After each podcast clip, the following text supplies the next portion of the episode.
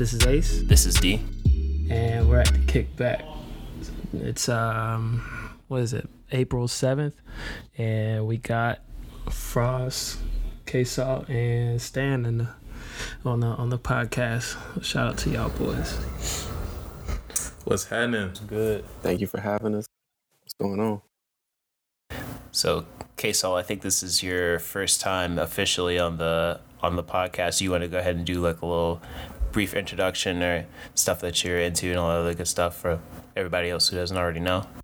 Uh, sure, man. I'll go ahead and talk about myself. Um, in the all things music, all genres, rap, R and B. Um, I work in politics. Known Avery and D since since high school. I think I used to ride the bus with D. Mm-hmm. And me and Avery met at the lunch table like in tenth grade. So I've been rocking with these dudes for a minute. When we was rocking the fusions, for real, we had the, we did have Fusion threes. Dark, dark time. Dark. So, so you're not gonna cop them when they retro? No. Some shit they you gonna- gotta leave in the past. Facts. they gonna charge them uh 2019 prices too. This shit gonna be Oof. 230 plus tax. Oof, Easily. The, the force is sold on the bottom. Hell no. Lord Jesus, For some mulatto Jordans. bruh. Oh Lord Jesus. But yeah, man, uh, we wanted to get together today because um, it's been like a it's been a week now hmm for real. But uh, Yeah, week today. sure everybody's he- yeah, sure everybody's heard. Um, we- we lost a, a West Coast legend, uh, Nipsey Hussle. Um, so we just wanted to kind of reflect and celebrate, you know, what he's done for music and you know our generation of people and just our culture like for the you know the past like uh, let's say like good like 10 10 years or so Yeah. so mm-hmm. um i don't know for me like i feel like nipsey uh, 08 09 or whatever like the west coast was kind of uh, it's kind of dead for not really dead i would say like the game kind of brought it back but like after the game kind of uh, stopped dropping like those critically acclaimed, acclaimed albums um it was kind of quiet for the west coast Yeah. and he was one of the people that um along with like kendrick and dom and schoolboy and all that they started bringing it bringing the west coast back but um i don't know what's y'all's like earliest memory of like hearing nipsey Um, I started. I first heard Nipsey on um. This was back like blog era, like early blog era. So I was on the the cool kids blog because I used to be on this shit a lot. And uh, I remember them posting the hustle in the house video. Yeah. and uh, I watched that video, but I was like, I like the song, but I wasn't really like hooked like that. And then I remember probably like a couple of months later, like around the summertime, he dropped Killer with Drake. And then I started paying attention a little bit more. And then I found out about Cinematic Music Group and Creative Control and all that stuff. So I kind of like just kept going back. I just kept like keeping tabs, and then I remember uh when I, cause I moved to Virginia when I found out about Killer, but once I came back to Jacksonville, I remember Demarco actually started like listening to Hup, like uh, Nipsey way more. So the Bullets Ain't Got No Names Volume Two is what really, really had me like stuck for real, and then fast forward a year later because I ain't really listened to three like that. But the marathon is when I really, really, really got hooked. And then I've been all money in every since, bro. I'd say um definitely the same as Stan. Like seeing that hustle in the house video. I mean, I'm a big Snoop fan, so I put Snoop in my top three all time. So when I heard somebody from the West that kind of had that same type of demeanor and like like flow kind of almost like his whole presence was definitely like early Snoop whenever he hopped in the game. So I instantly like gravitated to his music, and then um like the Smokers Club shit too, cinematic like how Jonny Shipes really had those guys really early on. Like you got K.R.I.T., you had Currency, you had Nipsey, DZA, like just watching the videos of all these guys hanging out, kind of like you looked at them like older brothers almost. So I, that's how pretty much how I got into Nipsey too. I think for me, like probably a little later. Like I always knew the name Nipsey Hussle, but like when I heard the first Blue Laces, that really like changed it for me. And then I started listening to, went back listening to TMC, and then the Crenshaw album was like what really made me start listening to uh to Nipsey. Like Check Me Out, The Weather, uh, Four in the Morning, all those type of songs. Like that's what really put me on the Nipsey. Mm-hmm. And I think for me, kind of, I think we all kind of started in the same spot where everybody saw that Hustle in the House video. And I think that's where everybody took note of them. And over time, it seemed like Nipsey was able to kind of capture everybody's attention some way, somehow. Because um, I remember seeing that video, was it on Ill Roots at the time? And then um, Nipsey would be on like Currency and Wiz's vlogs back in the day because he would just be hanging out with them on the tour bus and stuff. And then, of course, the song that was like the nail in the coffin, like, yeah, I mess with him, was the song that he did with French Montana on Mac and Cheese too. It was like him and Wiz and Big Sean. Um, and I was like, I don't know. Is there something like whenever everybody was trying to do whatever was current, the thing I liked about Nipsey is that he was very him like this is where i'm from this is what i do. I don't really care what else is going on but this is just how i'm coming and i think that's what i respected about nipsey is he had he came into the game like an og like i'm not sure exactly he was probably like early 20s when he started rapping but it seemed like he was rapping and for a while because just of the demeanor that he had. So i think that's why i gravitated to him a lot in the beginning i think that's a that's an in- interesting point too, because if you think about like the real greats, it's like they come in and really have that presence early. Like think about how how young Nas was, and then you think about how young like Biggie and Tupac were when they first really like came in. So it's like a common thread type of thing. Mm-hmm. Yeah, they came in with a style that wasn't no one really mm-hmm creative. Mm-hmm. Yeah, Nipsey definitely had his own lane, like, and he kept it. He kept it gangster, like when everybody else was just being cool, because that was that was a that was the time where where music was just really really cool. So everybody's just on their cool shit. But Nip, he kept it. He kept it him. And he fit, and he, and he still fit into that. So yeah. How did y'all like first react when um you heard there was like a, a or Nipsey was like selling like his album for like you know that hundred dollar album was that was Crenshaw right? Yeah, yeah. it was Crenshaw. But, yeah, no, I was just saying like, cause I know um, Currency tried to do that like a couple years later, like Pilot Talk when he or three, I think, when he was selling it on that USB disc. But mm-hmm. I know like the first thing at the time, I mean, maybe I just didn't understand. I was like, damn, that's like a lot of money for like a fucking album. Like, you know, albums were like nine ninety nine at Best Buy. But mm-hmm. now it's like looking looking back at it, it was genius. And then having, I mean, my opinion, like the best rapper ever, buying all them CDs is just crazy off of him. But I don't know how y'all how do y'all feel about that cuz uh, or how did y'all think of it at first cuz I mean we were still kind of younger at the time. Yeah, when I first thought about it, oh like when I first heard about it I was like, "Bro, this nigga's crazy." But I mean, bro, yeah, I mean, yeah. Shit.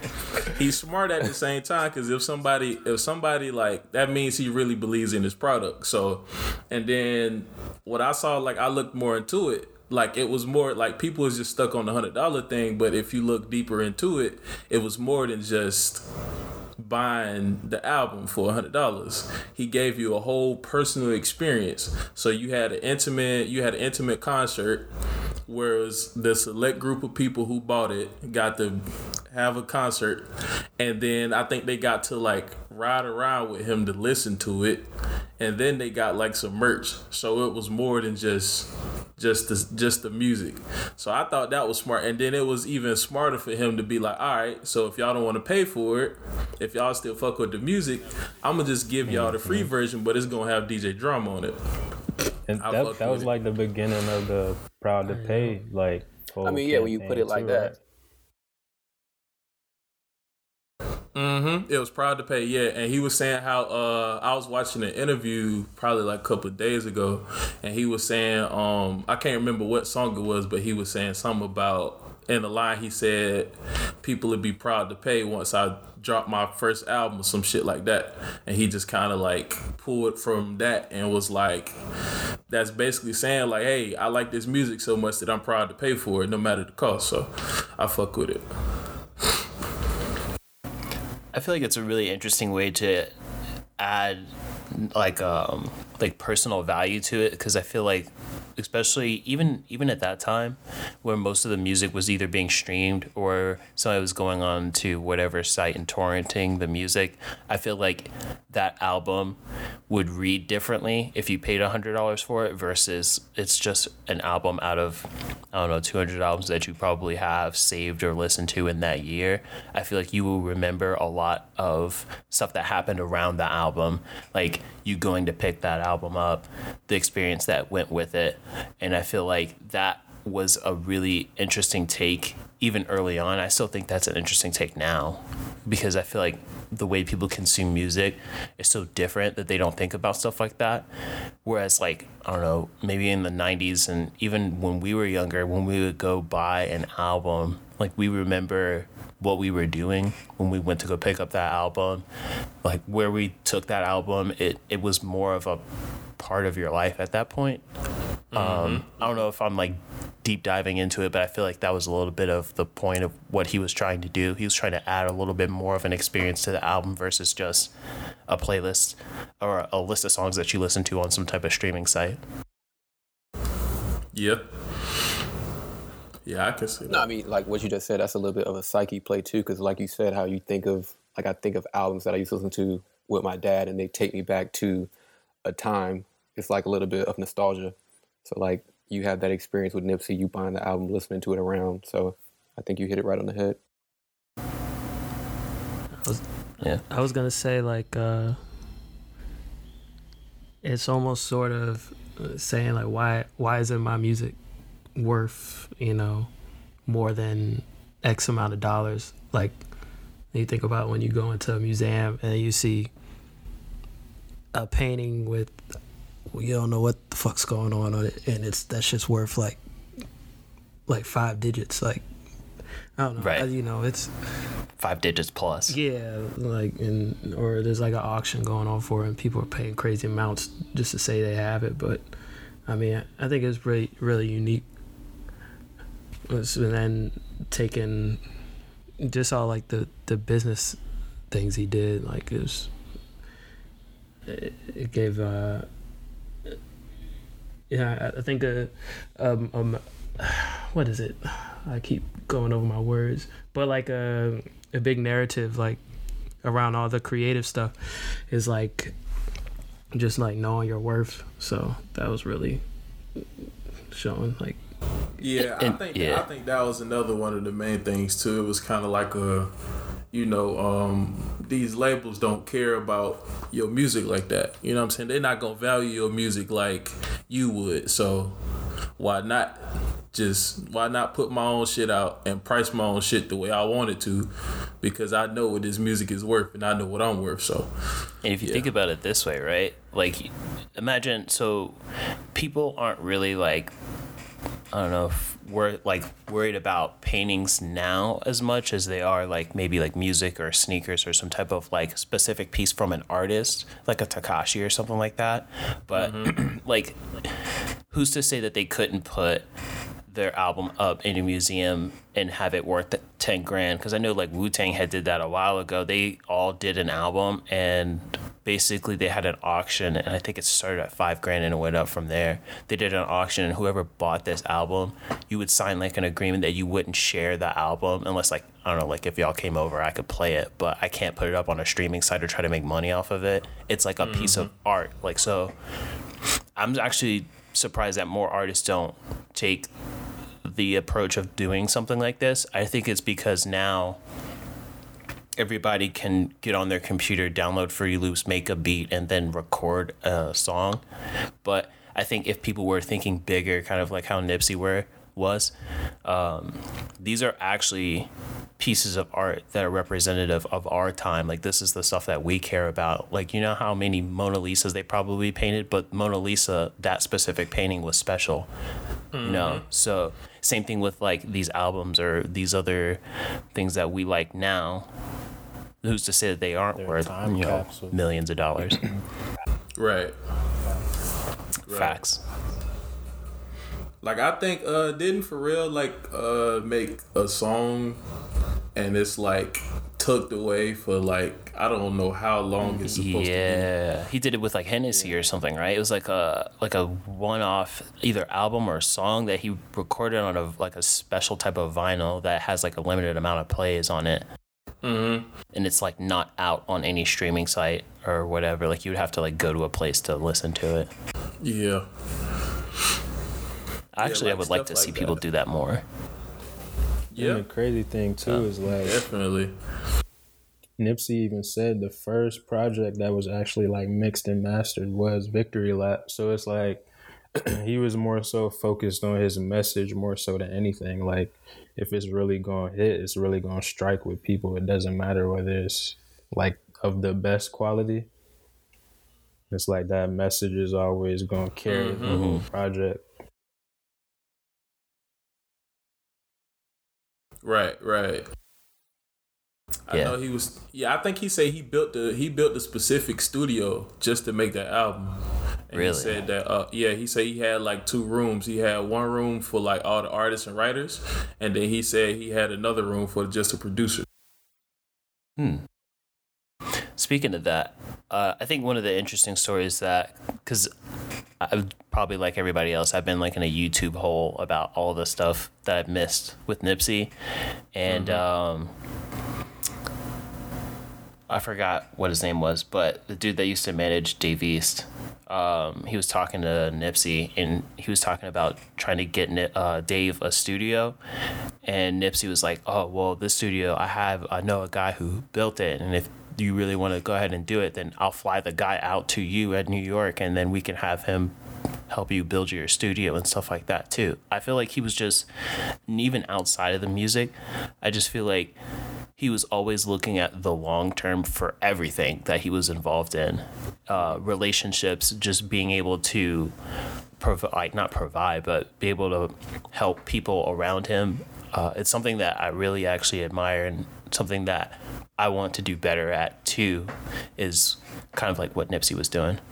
Right. Yeah. He just make you want to be a better person altogether. Cause like if you look at if you look at anything like relating to Nipsey, like it could be like industry people, it could be regular everyday people. Like everybody had something good to say. Everybody got a story about what Nipsey did. Mm.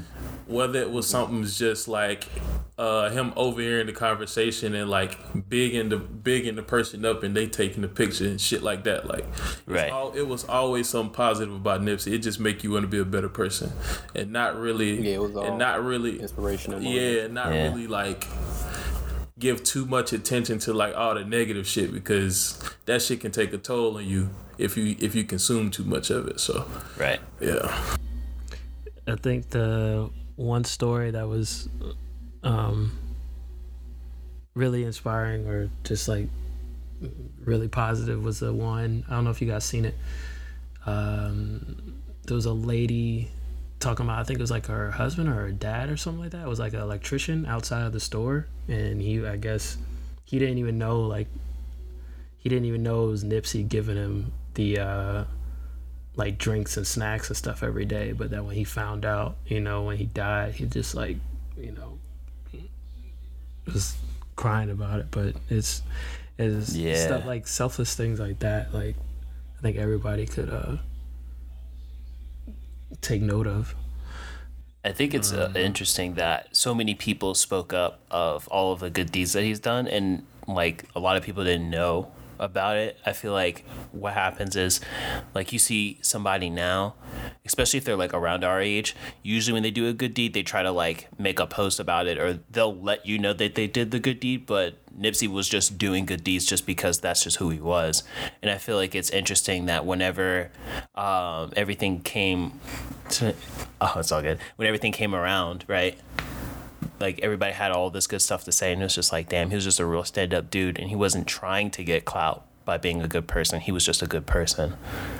Yeah, I think that shit really plays into how you raise too, because I'm pretty sure we all saw that picture of Nipsey's dad, like you know what I mean, participating in in rights for his people and um, protesting against apartheid, apartheid. But um, yeah, like I feel like a lot of people they not really raised with like integrity and like being that stand up type of person because they want to put stuff on social media to make it seem like they're this person when like you know what I mean? The real definition of character is what you do off camera off social media and what you do for people who don't do anything for you. So it's like I don't, I don't think people really really grasp that whole idea. Is like you you'll get more in return by just being selfless you know what i'm saying? Like just giving back whenever you can. If somebody got less than you then you should always try to lend a hand to them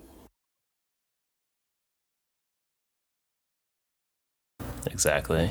I'm also happy that like the media isn't um like just downplaying like his his character or you know being negative about him because they could have said I think everybody a lot of people were expecting at least from what I see on Twitter like they were gonna get like the black he was gonna get like the the black person treatment like he was in the gang that was gonna be the only thing that was gonna be up there but it's like the total opposite I ain't gonna lie, I was scared for that shit too because like, just you know how easy it is. Same. For 'em. That's Yeah. why I feel like just being that stand up type of person throughout whatever is always gonna help you because it's like, um, matter of fact, I was just listening to Lil Wayne earlier and he said some shit on the Carter too. He was like, you can't throw pebbles at bulletproof glass, like when you just always a stand up like great person and everybody speaks highly of you,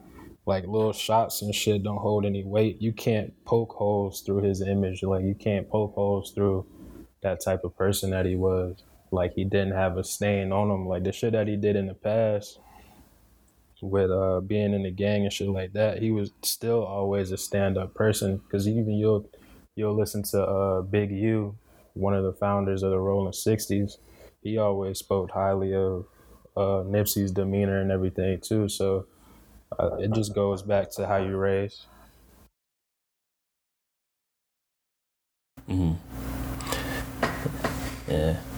And I think that it shows one of the I think the things that was the most powerful to me is you see even so over the past week you see all of these different people visiting like his his store and no not only buying merch but um, I think the one that was the most powerful is there's a photo of like all of the gangs that were in like the LA area um, had like a like a ceasefire and they all met at to uh, show up at Nipsey's memorial, and I felt like that because that only happens like so many times, just like in in history, but for Nipsey, somebody who's still relatively young in the scope of rap, to be able to have that big of an impact, I think is a an amazing thing. Yeah, bro, that just say a lot about his character, bro. Like he was he was the mediator. Right. You uh and even uh just i mean what he was doing like on that last day. I mean i don't know. We i guess you there's like so many stories about you know about him that are just like positive like getting clothes for for like his homie that just got out. And that shit happens but i want to Yeah. I don't know. Do you, do you guys want to talk about like how uh, the conspiracy? I know the conspiracy thing was like annoying. Uh, you know, just not letting the story unfold or whatever. But I was pretty annoyed by like the the ignorance. Yeah. Yeah, I mean, I don't even think we should give the whole conspiracy theory any any Yeah. energy Yeah. because obviously, like, it's something that's not, you know, factual. And I'm glad that it mm. seemed like it didn't really gain a lot of legs. It seemed like one of the good things about social media is that it it debunked a lot of that very quickly, and that's that I feel like is also a part of how powerful Nipsey was and how many people like he had around him was able to kind of recognize this and and nip it in the butt early. And I think there was even a picture that somebody circled somebody random in a photo that he was in saying that this was the person that did it. And everybody was like nah this isn't it. No y'all gotta stop doing this because this is gonna cause some other shit to happen like i feel like i don't know like all of that the false stuff that was going around about his death was like pretty much nulled out immediately because i think so many people were involved with him that they could vouch for what he was actually doing. So Yeah, bro, it's it's crazy, bro. Even the um, even the the the tweet, his last tweet, when he was like uh having strong enemies is a blessing. That was about that was really that was like kind of scary not even gonna cap like yeah. well scary is probably not the right word but it's like i feel like he might have known um, maybe i'm reading into it but nah, that was about a uh, that was about an arch nemesis he had like a long time ago, and the dude just got out Uh. of jail, and they bumped into each other at a restaurant, and the dude, um, Nipsey was like Nipsey was like in his way, so in order for dude to get by him, he would have had to tap Nipsey on the shoulder, and then they uh, he tapped Nipsey on the shoulder, and Nipsey turned around, and they was kind of like on defense mode at first, and then Nipsey was like, "No, no, no! Like I've been waiting on you." And then they chopped it, they chopped it up and everything. And he was supposed to go to the studio. Like this was all like the day before, I think, damn before he got killed. Yeah, so they was actually supposed to like meet up and shit, but they could they couldn't meet up because Nipsey had something going on. But uh, I can't remember dude name, but he made an Instagram post talking about that whole incident. Yeah, bro. Gonna say like anybody that does what the dude did just cause like you say something about his character. I mean, I don't know how Nipsey said it, but it didn't warrant for what happened to me. So it could even that post like the guy was Eric Holder guy. He's a pretty weak guy in the mind. So I don't know. It it just sucks. mm. yeah But also Yeah, I wanted to say like more positive. Uh, the the Vector ninety like venture. Like I hope that still gains steam. I don't know if anybody's heard like if when or when like the next like city it's supposed to hit because I know it's supposed to hit like Baltimore, DC, like the other big cities with minorities in it. So I don't know if anybody's heard of it. Yeah put me on No, I, I mean that that's that's a, much of what I heard. You know about the the program though, right? Mm-mm. this is the first time i'm hearing of it Oh, um. Well, I feel like I've been talking for a minute. Anybody else wanna? Where's Frost at? Frost been quiet. That boy dead. yeah,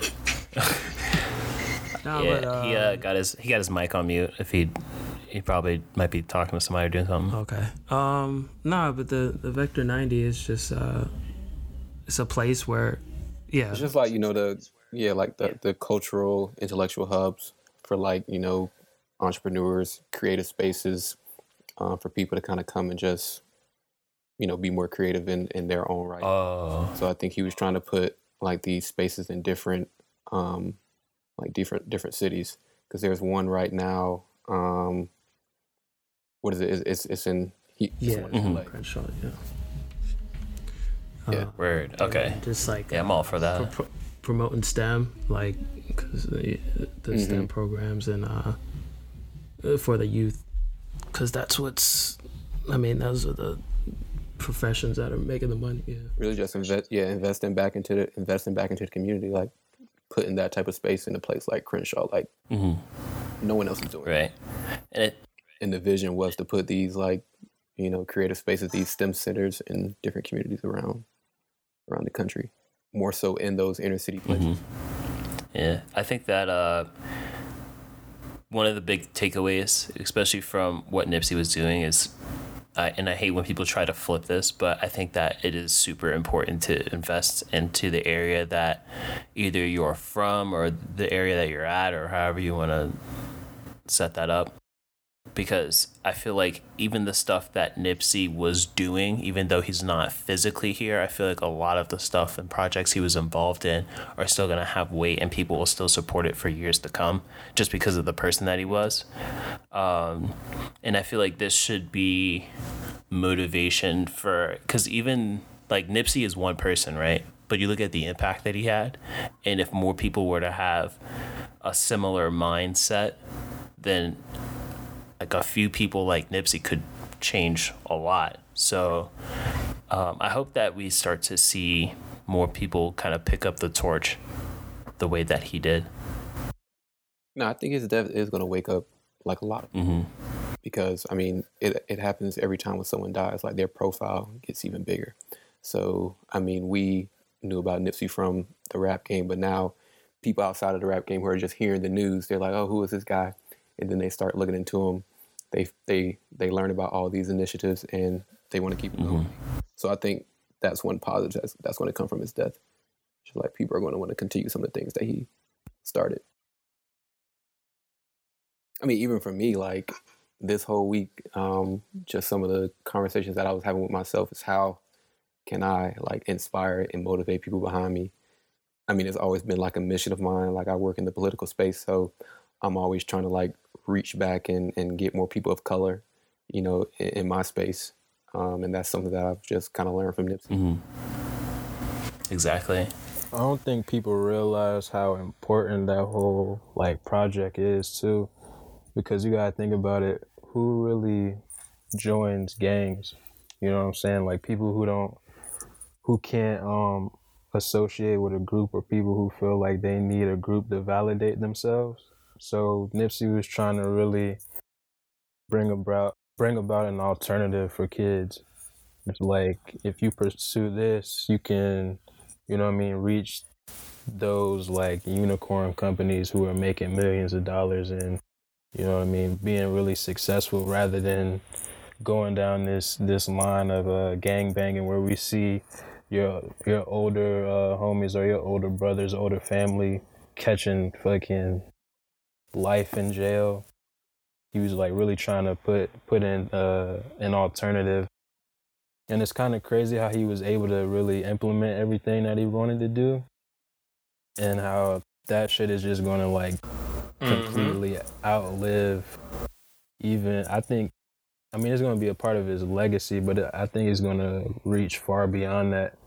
And it's going to be it's kind of wild too because he was putting shit in place that's going to help the community and the dude that killed him it's like he didn't think beyond that that initial thought or that jealousy thought like Nipsey is putting shit in place that I don't know Right. if Eric Holder has kids, but Nipsey was putting shit in place that could help his kids, and he didn't even really think about shit like that. hmm Exactly. bro, Or even nieces and nephews, you know. Like he don't know what he took away from us, bro. That shit's so fucked Right. up, bro. Golly, that shit's fucked up, bro. I keep catching myself like I'll be doing something and like damn like Nipsey like gone for real. And I I'm not even I mean I'm a fan. I'm not as big as probably like Stan or Frost, but still like I recognize and respect, you know, his impact his impact and that's not somebody that should like he went too early. Went way mm. too early. yeah, I keep thinking about it where like sometimes I'll wake up and I'll be like, damn, like I, I'll think that this is a dream because it just doesn't seem like after all the stuff that he's done that anybody would have it in their heart to gun this man down. So like to me, it just doesn't. It still it still doesn't make sense to me. And like sometimes like even like after they were saying that it happened on Twitter, I was hoping that it was one of those situations where somebody was like you know, lying on Twitter and he was actually all right. Like I was just waiting for the tweet to be like, nah, he's good. But then like whenever it was like actually concrete, like this did happen, I was actually like I was upset, man. Like I you know why it really lie. makes us upset is because like it's already hard being black in America, right? So you have all these negative images of people who look like you. You go through certain things that are a lot different. They're like way different than your white classmates and white counterparts in the workplace and shit like that. And you just have to move differently throughout life. And we have like forks in the road where it's like if we go down this path, it'll be a path of destruction, right? So if we choose the right path and try to be as positive as, as possible, we think and we feel that that's going to hold a lot of weight. And then that's really going to separate us from those negative images that they put out. And I was so mad because even by being that type of person, you still get killed for it. Like people still like still have want to paint you in a negative light. Is I'm speaking from like Eric Holder's uh perspective. Like he still wanted to hate on this man, even though all the good things that he's been doing, you know what I mean, even helping the gangs and shit like that. Cause I don't think people realize like for gang culture to kind of calm down throughout the whole United States, it's like the West Coast gangs have to form that truce first because so many gangs have that relationship with those gangs out in, on the West Coast. But yeah, man, that shit is just mm-hmm. crazy.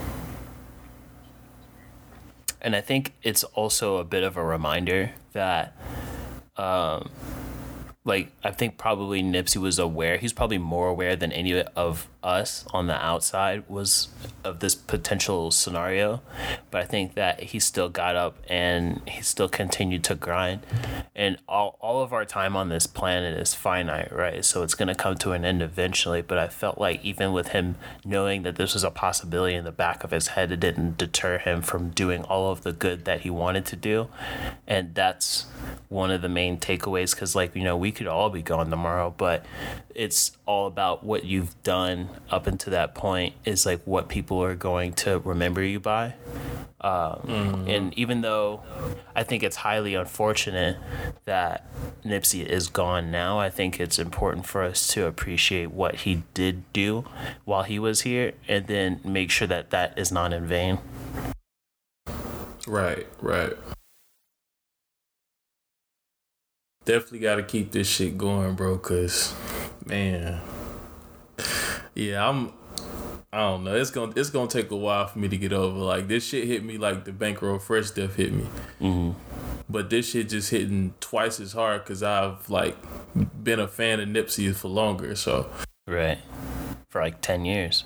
yeah, bro. And a even full seeing those bro. pictures of them together, that shit be giving me like goosebumps, bro. Cause it's like you Yeah, that think shit about it, makes it these two weird, bro. guys are like they represent where they come from. So like Bankroll is to Atlanta what Nipsey is to LA.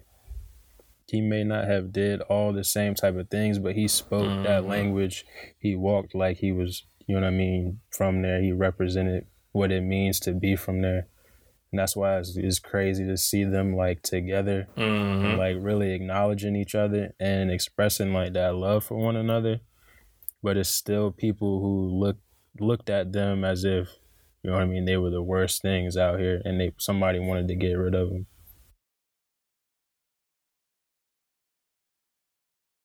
Yeah, bro. It's it's just it it makes you think, bro. Like I had to catch myself because the first the first initial thought, like once the whole thing was like official that Nipsey passed was, bro. Fuck the hood, bro. Like for what? Like what the fuck I'm a what the fuck I'm gonna get on for, and then go back to try to like you know uh put back put money back into my community and then shit happens like this but you got to think you know what i'm saying? If no if we don't put the money back in our community then who is? You know what i'm saying? Right. like that's the reason why the hood is fucked up in the first place because we don't have any resources there.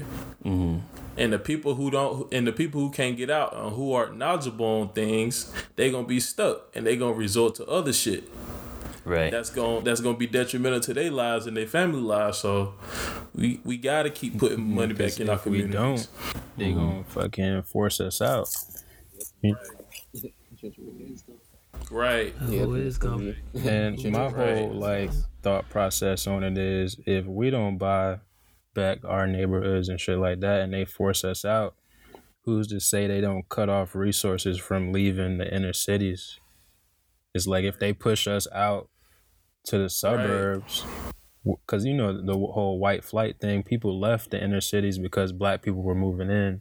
And they went to the suburbs, but their their whole thought process now is okay, all these uh, neighborhoods are bad, so let's let's put a store right down the street so that it raise the property taxes so that these people can't pay on these uh, houses and that they've owned for years already, but they can't pay the fucking property taxes because they're extremely high.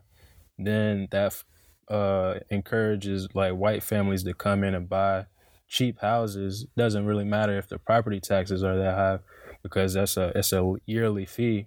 But if you can come in and get like a cheap ass house foreclosure, you know what I'm saying? People still not really recovering from the recession. And then they buy up the whole block and now you see white people walking their dogs down the street in areas that you've never seen them in in like the past few years. It's kind of crazy. It's not to say like they're purposefully doing a bad thing. It's just wild to watch this shit happen and no one really like acknowledges it or pays attention to it. But I feel mm-hmm. like it could very well happen that they force us all the way out. And if like a big fucking event or like some type of attack happens and they just shut off all the resources from leaving like the the major cities that are being gentrified, then it's damn near almost over for us type stuff. Yeah, bro. Like ownership is important. Like I'm learning that. Yeah. The older I get. But I think like that's kind of one of the things that um, I, I did take away because I, I think I kind of got no I wouldn't say I got away from it entirely, but it's just something that uh, becomes less and less of a reoccurring thought, right? it's like what what is your end game for what you're doing? Because right now our end game for people our age is going to be a lot different from people who are like maybe like our parents' age, right? So we need to figure out kind of what we want to do and how is that going to impact like the area that we came up in or the people that we grew up with and all the other good stuff because i think it's more important than ever because at first it was like the finish line was get a mortgage on a nice house and that was it. But i feel like that's not going to be enough. And i feel like stuff that nipsey's doing is giving people not only more opportunities, but it's just giving them more insight on stuff to, to look into other than let me just buy this little plot of land and sit on it. Like we want to start doing stuff that's going to be able to uh, that that's going to be able to gain value for like future generations. Pre- prevent you know them what I'm saying? from whitewashing and shit. Like if if they take over the neighborhoods that have historically been black, then who's to say they're not going to get rid of the history behind these neighborhoods? It's like think about in, Jacksonville, like the Springfield area and Stan. You know, like everything that Malk's dad uh, tells us about that area, you wouldn't even think that was a thing if you were looking at it right now. Mm-hmm. Right, right. Right. The only thing that's still black about that area is from tenth up. Well, from 9th up, really. And they and they basically been pushing people further up, you know what I'm saying, towards the the more dangerous area across the tracks. Like but the the Springfield area from like from like what eighth on down, like that shit that shit don't even look you know what I'm saying how they was how it was before. Like it's it's nuts, man. I was gonna say, uh, I know Frost kind of hit it on earlier, but even not just like the the owning the property, like in our areas, but just like Nipsey was enabling, uh, like youth with like or trying to Yeah. with like resources and like education, so like they know this stuff because you know we're like a public or we're a victim of like a wherever your education system is and you know that shit's not great. Like the public system isn't like universally great to where we're getting like the, the type of knowledge that we need to to buy you know buy the stuff in our neighborhoods or start businesses or whatnot. So i think that's just important too. It's it's all purposeful. Like you think about it um like my whole thing too is the way i pretty much live is like democratizing this shit. Like i want free and open access to information because people not realizing that information is pro- information and data is the most valuable thing right now. Think about all all the types of insights that like social media and like different advertising and big companies they're taking data like human data and turning that shit into dollars so it's like the more information that you have the more powerful you can be and in the way that this shit works now so like democratizing that type of information getting rid of gatekeepers like bro like get out the way like we're trying to help everybody behind us by releasing this information and spreading as much information as possible. And I think that's something that Nipsey understood like very early on. Like if you can express a certain mindset that's a little bit different while also backing it up with history and facts and then like showing people how to do it too. Like mm-hmm. look at my whole campaign, look at my whole process that it took for me to get to the top. You gotta be patient but this information is valuable and I utilize that same information to get to where I was at. Right, right. Because it, it's so many stories about like just people being in the studio with him, and he having he got a documentary on. He like, hey, you need to learn something. Like, oh, I read this book. You should read this book. You know what I'm saying? I feel like this will help you out. Like type shit like that. So it's everybody just gotta whatever we whatever we know we gotta we gotta spread it. We can't keep it to ourselves because you never know who needs it. Mm-hmm. Mm-hmm. Exactly. Uh, and on that point, we'll probably go ahead and wrap this episode up. Um, but I do want to open up the floor if there's any like final thoughts that everybody had uh, before we go ahead and close this one out. Um, I definitely recommend everybody go watch this movie called The Spook That Sat by the Door. Something it's something that Nipsey recommended, and I think it was his interview with Breakfast Club. But um, it's about this uh this black dude. He pretty much infiltr- infiltrated the CIA because they had this agenda to get like a token black dude and pretty much kind of help like public relations between the feds and the general public. And he pretty much used that premise to like pretty much take over and understand how they operate and use that information against them. And that's why I think like I really um I've always liked what Korey was doing because he's interacting with the uh, the governments and really understanding how it operates in order to provide more information to us and to you know what I mean people that follow him and the younger people that pay attention to him too. So definitely recommend that. I might have to check that out. Definitely gonna have to check that out. put that in the uh in the notes Yeah. Good deal. But you want to take us out, Avery? yeah man uh appreciate everybody coming on appreciate guys on all your insight or whatever but this is ace This is D. yeah wow This is Stan. Oh, oh, did, oh hold, on, hold on hold on back wait, to wait, run that this is ace This is D. Frost. this is Stan. Okay, so we And we out.